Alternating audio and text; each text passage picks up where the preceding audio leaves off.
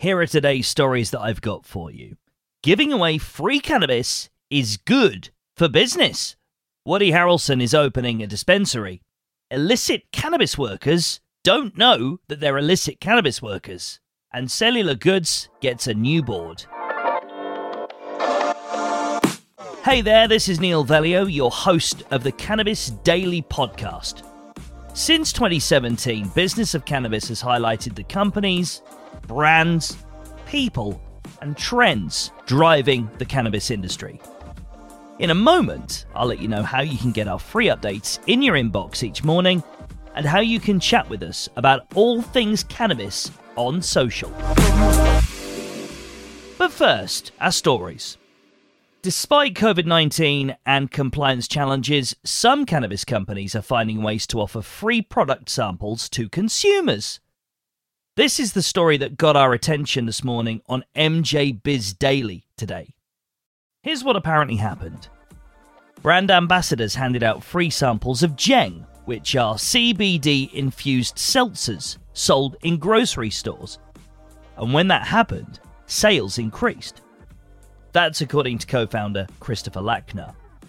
Oh, and then Tonic CBD, who are based out in New York, did the same thing during the pandemic targeting first responders who could request a sample. Now, they're offering them at events too.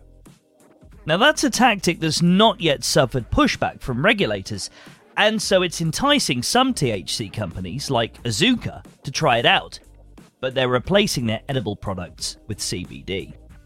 Jen Pike, who's Chief Revenue Officer at Boldt Runner, that's B O L D T Runner, reckons it's also a good way to collect feedback.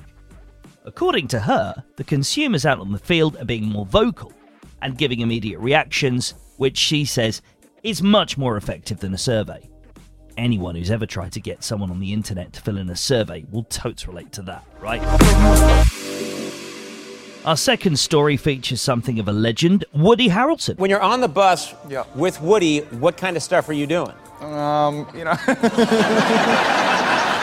just hanging out doing Woody Woody Harrelson hobbies. Yeah. Yeah. Everything in Yeah. the bus is all hemp. So. All hemp, Yeah, I uh, guess we can probably figure out what you guys did. Yeah. Yeah. I like how you call them There's Woody about- Harrelson hobbies. That's, that's a nice way to put it. He wants another cannabis store in Los Angeles County. Speaking to The Hollywood Reporter, the actor and longtime advocate is keen to see some happier citizens in West Hollywood. He spoke to a crowd during a ribbon cutting ceremony on a new high end dispensary called The Woods in West Hollywood on Friday. Hopefully, we've added more beauty and more good times here. And I also do, hopefully, uh, I, I do want to, you know, hopefully uh, help make uh, West Hollywood citizens a little bit higher. Get this The Woods is not just a dispensary. Oh no. It also includes a consumption lounge and garden. Talk about Zen. It's one of 16 lounges that will be licensed in West Hollywood, which an insider claims is actively courting cannabis tourists and enthusiasts to the area. There's even a talk of a rebrand for the city. They're apparently steering towards Emerald Village and a tagline of Capital of Cannabis Culture. On to our third story. But first, let me tell you a little story. When I was in Amsterdam a few years ago, following a visit to the Bluebird Cafe, I started Googling some pretty deep stuff. One of those questions I pondered was Do dogs know their dogs? Talk about a rabbit hole. Now, we don't need a Google trip to know whether illicit cannabis workers in southwestern Ontario know that they're illicit cannabis workers in southwestern Ontario. I've got the answer for you right now. They absolutely don't. And that's official intel from Ontario Provincial Police, according to Canadian broadcaster CBC. Detective Inspector Peter Donnelly put a downer reality check on this story by revealing that some illicit grows are tied to organised crime. Proceeds of cannabis sales are apparently used to traffic other drugs like cocaine and fentanyl. It seems both domestic farm workers and migrant workers are falling victim to unknowingly working for illicit grows after being shown licenses and told cannabis is legal. What people don't know is these people are far exceeding the scope of their license and they have multiple, multiple sites, he said. They're drawn into what they believe is a legitimate business. Normally, they don't have any idea that what they're doing is criminal. And now, on to our final story. You may remember that UK based CBD company Cellular Goods just lost its chairman and two other directors, if you're a regular listener to Cannabis Daily. But now we can give you an update. They've announced the appointment of three new directors, according to the publication Business Cann. Here's what we know so far Non executive director Darcy Taylor will replace Peter Wall. Premier League footballer and entertainment agent David Gardner will be replaced by Jill Whitty Collins of Procter & Gamble.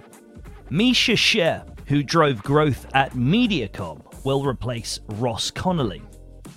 Here's some of the stock market stuff for you. Cellular Goods went public in February of 2021, but didn't release its first products until December. Among those were a CBG skincare product line the company hasn't yet reported sales, but warned that total revenues had been below internal forecasts. Last month, the FSA, that's the Food Standards Agency for acronym haters, advised that the company's ingestible products would not be added to the public list. Which, sadly, for a supply partnership with Chanelle McCoy Health, means Chanelle those are the stories we're watching today. You can join 12,000 others and catch all these stories and more in your inbox every day at 7am with our Cannabis Daily newsletter. Hey, by the way, did you manage to catch yesterday's episode of the Cannabis Daily podcast? You should go back and listen. We covered the lawsuit that's 100% coming after that OCS data breach, the proposed California budget that could provide a tax cut for cultivators, and all about the Pennsylvania shoppers who are road tripping to Jersey for some discounted product. You'll find the link to listen to that episode in the show notes for this one in whatever podcast app you're listening in. Just scroll down and you'll find it. That was episode 83 of Cannabis Daily. Thank you for joining us and listening. And please, please, please do follow and subscribe to this podcast. Always feel free to visit us at businessofcannabis.com and check us out through all our social media channels. We love hearing from you. We're on Twitter, LinkedIn, Facebook, and Instagram. Feel free to drop us any feedback on any of the stories that you've heard today. Give us your thoughts. And keep an eye on the library of your favourite podcast app for tomorrow's update to the Cannabis Daily.